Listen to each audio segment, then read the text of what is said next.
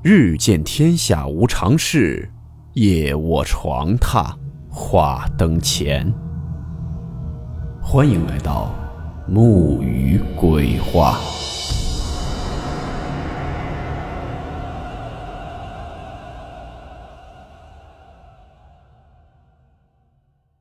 大家好，我是木鱼。今天的故事来自网友交流丸子该交饭分享。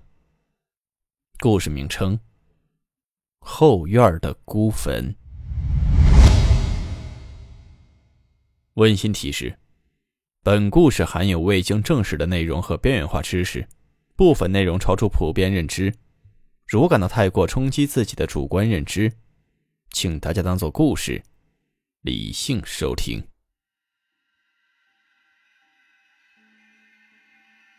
老话说：“宁可人撵坟。”不可坟撵人，也就是说，宁可屋前有坟，也不能让屋后有坟。下面来看看这位网友邻居家的故事，以第一人称讲述。因为我们那里是矿山，房子呢都是公家盖的，一趟一趟的，每趟房子多的有十几家，少的也有五六家，一排排的显得很整齐。一般公房前后院的地方都不大，但是要是靠最后一排，相对来讲呢，后院就会大很多，能折合四到五亩地吧。我家邻居姓刘，两口子当年也就三十岁左右，家里呢有个九岁的女孩，男的因为身体不好，经常生病，家里的女孩也是三天两头的上医院打针，药更是一年四季离不开。他们家就住在最后一排那种公房。后面有个挺大的院子，还有一个挺大的坟。其实这坟里埋的并不是他家的人，房子是矿上分的，没办法只得住。这坟呢又不能挪，要不经人家同意就将人家祖坟挪了的话，那不就是纯粹找死吗？他们家搬来的时候，她公公还活着呢，还有她老公的妹妹，也就是她小姑子。不久后，她公公就病死了。接着，小姑子也慢慢的精神不正常了，整天披头散发，老是坐在后窗台，向着后院的那个大坟自言自语，也不知道说什么。那时邻居们都说他家的房子不好，大白天进他家都感觉阴森森的。我曾经去过他家一次，是去找我姨，因为他跟我姨挺好的，经常在一起聊天。那天我去的时候呢是中午，而且是夏天的中午。我一进外面的门，就感觉头皮发麻，很瘆人的感觉。开门进了正屋，黑咕隆咚的。东北的房子一般都窗户大，就是为了亮堂。一般公房的格局都差不多少，就是一进门是厨房，左右是卧室，一大一小，家家都挺亮堂的。但是他家也是一样的格局，但就比别人家暗多了，让人有一种莫名其妙的恐惧。我当时都没敢多待，叫了我姨就赶紧出去了。人呢就是这样，越神秘就越想知道。回家后呢，我问我姨，我说你去他家你不害怕吗？我姨说，怕倒是没怎么怕，就是他跟我讲的事儿挺膈应的。是这样的，这房子呢是矿上分给他公公的，他们结婚就在这屋。刚结婚时呢，因为人多倒没什么。过了一个月后，渐渐的，他发现家里人除了他以外，其他人都轮流的得病，不是这个发烧，就是那个拉肚子的，反正没有好的时候。等有了孩子以后，还没满月呢，就开始生病，莫名其妙的就发烧了。就这样过了两年，他公公去世了，接着他小姑子也精神病了，但他这些年来都很少得病。还有，他公公没死的时候，他就经常感觉这屋里有个人，模模糊糊的看不清，不知是男是女，但又不确定这个人在哪儿。他公公去世了以后，这个人消失了一段时间。等这个人又出现的时候，他小姑子就疯了。等我姨说完以后，我就从来不去他家那边玩了，连路过都不敢了，我宁可绕道走。这样过了有几个月，等我渐渐忘了这事儿的时候，有一天突然听说，他家小姑子死了。他小姑子死的时候，据说很恐怖，长头发盖着脸，披着大红花的被单，还是吊死的。听到这些，我连晚上去厕所都不敢了。那时候的厕所呢，大部分都是公厕，在外面。我姨居然还去他家帮忙处理事情去了。等他回来的时候，我姥姥没让他马上进屋，而是在门槛外面撒了一圈炉灰，然后插了三根针，才让我一进去的。当时我都看懵了。我问我姥，他家的那个东西不会跟来吧？我用不用去弄个什么桃木剑啊什么的？当时我挺胆小的。好了，还是讲讲我家邻居的事儿吧。他这个小姑子呢，可不是一般的能闹，死后七天就开始回来折腾了。先是半夜睡着觉，突然家里的水缸被砸了个大窟窿，然后呢就能听见有人说话，说的就是我让你们过。你们不让我好过，他妈的谁也别想好过。就这样隔三差五的家里就被砸了一个遍，后来就干脆进屋里闹。每当她老公上夜班的时候，只要到了半夜她就来，面目跟死的时候一样，看不到脸，但身上披着花被单，进来就抓着他的头发也不说话。他的胆子呢也挺大的，嘴里就骂着，就用手跟他撕扯。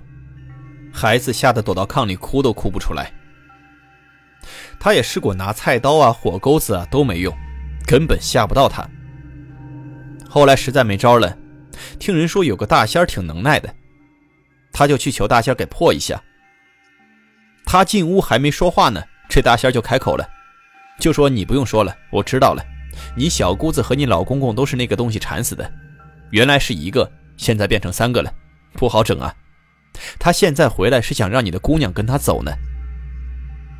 你一听到这儿，他就赶紧给大仙跪下了，就哭着说：“大仙，你得帮我啊，我死都行，不能让我姑娘死啊。”然后呢，大仙给了他一把红筷子，告诉他：“你回去吧，明天中午十二点的时候，把这一把筷子转圈插到你家后院的坟周围，隔一尺插一个。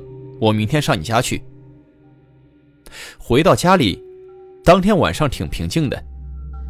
到了第二天中午的时候，他按大仙说的话，把筷子都插完了。但是到了下午，大仙也没来。他还想呢，是不是我可能没跟他说清楚我的地址，他没找着。等到第二天早上，他就赶紧去找这个大仙去了。一进屋，这大仙就说：“我送走了，没事了。昨天可累死我了，走了几千里的路。”他心想：“我家也没那么远啊，你走着去也就二十来分钟啊。”大仙呢就笑着跟他说：“我昨天跟着你回家了，你家后院那个玩意儿让我给制住了，他出不来了。你老公公和小姑子让我给你送到山东老家去了，本来想收了他们，架不住他们苦苦哀求，我一时心软就放他们一马。你这会儿回家吧，没事了，都利索了。”他千恩万谢的回来以后。一进屋，马上就感觉屋里亮堂了。我们再从他家门前路过的时候，也不感觉瘆得慌了。再讲一个事儿吧。这件事呢，发生在解放前的一个小村子，村子名叫青山村，依山傍水的景色很是美丽。村前有一条大路，是由山里通往县城的。每天在此过往的人们，都喜欢在河边一块巨石上歇脚。这天，有个打外地来了一个捏面人的手艺人，姓钱，叫钱万明，外号叫做面人钱。这面人钱呢，二十多岁，只身一人，面人捏的是很好，很逼真。他还有手绝活，就是看跌打损伤，而且身手很好。手里一把削面的小刀，在他手上就跟活了一样。他就靠这两门手艺，平时不管走到哪里。都受大人小孩的欢迎。话说，这天面人前去县城，路过青山村，就在这河边的巨石旁歇脚。闲着没事呢，就在河边抓了把泥，就着河水三两下就捏出个娃娃的模样来。再经过他用小泥刀这么一修饰，一个栩栩如生、面目清秀的娃娃就捏好了。就在他给娃娃整理头发时，一不小心将自己的中指割了一个口子。说来也巧，这流出的血就全部流到了娃娃的嘴里，一滴都没糟蹋。当时那面人钱就笑着说道：“说你小兔崽子，刚下生就喝了你老子的血啊！”这面人钱呢歇够了以后也该上路了。就在起身时，无意间看见巨石旁有个小洞。他看了看泥娃娃，就顺手将它放在这个小洞口内，然后就往县城去了。这一去就是二十年。这二十年来，让这个泥娃娃可把这个村子及路过村子的人没少祸害。这是后话。咱们再说这面人前走后的若干年以后，这泥人每天经过太阳晒、月亮照的，再加上面人前的鲜血，就成了精了。只要夜里有单个的人打死路过，他都会跳出来截住，然后把那人吃掉。过路的少了，他就夜里摸到村子里面去找，看见谁在外面闲逛，就弄走吃掉。但他从不进屋抓人。就这样弄得人心惶惶的，大白天的人们都不敢出门。从前的大路也没人敢一个人走了，村里请了不少法师、大仙什么的去捉他，也都没回来，全让他给吃了。话说这面人钱，到了县城后没几年就开了个医馆，还娶了个媳妇儿，小日子呢也过得挺滋润的。这些年他也听说了青山村出了个妖精，也听说妖精吃人的消息，但是他没想到是他当年闯的祸，留下的祸害。本着多一事不如少一事的想法，就没往心里去。直到有一天，这天的面人钱的老婆说想回娘家看看。面人前就给他雇了辆马车，他领着孩子就上路了。这一走，就是一个月没回来。那个时候呢也没有电话，信息是相当的闭塞。他就心想，这不会是出事了吧？面人前想到这儿就急了，赶紧收拾了一下自己的工具，往身上一背，就奔着老丈人家去了。当走到青山村时，抬眼一看，整个村庄死气沉沉的，大白天的都没人出来干活。很快走到了那个巨石的旁边，这时就突然从石头后面窜出来了一个人，拦住了去路。只见此人长着一头的红发，鹰钩鼻子，鲶鱼嘴，嘴里还长满了锯齿样的白牙，一双小眼睛放着红光，浑身上下长满了白毛。就听他开口说道：“来了。”正好这两天没吃人了，说完就扑了过来。这一下把面人钱给吓了一跳，连忙往后退了几步，顺手就将平时捏面人的削刀拿了出来。这刀虽然不大，但也是挺锋利的。就见此人已扑到近前，刚张开大嘴要往面人钱的脖子咬去，当见到了面人钱的小刀时，立时就站住了，然后就往后退去，表情显得很害怕的样子。并连声说道：“爹，你别杀我，你别杀我。”这面人前听了很纳闷心想：他怎么叫我爹呢？这是谁啊？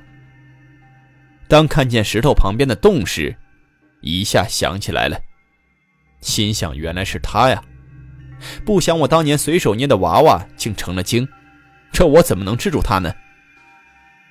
就在这时，只见那个妖精蜷缩着往洞口爬去。到了洞口后，变回了原形，还是那个娃娃的模样。面人前见了，立刻一个箭步窜了上去，一把抓起了他。只见娃娃模样还和当年一样，但眼睛和嘴已经变成红的了。这面人前就赶紧用小刀将他的肚子刨开了。当打开一看，吓了一跳，就见他肚子里面全是血，可见他平时吃了不少的人。当年姥姥给我讲完了这个故事后，从那时起我就不敢捏泥人玩了。即使和伙伴们一起捏泥人，当不玩了回家时，也会将自己捏的泥人弄碎，就怕他以后成了精。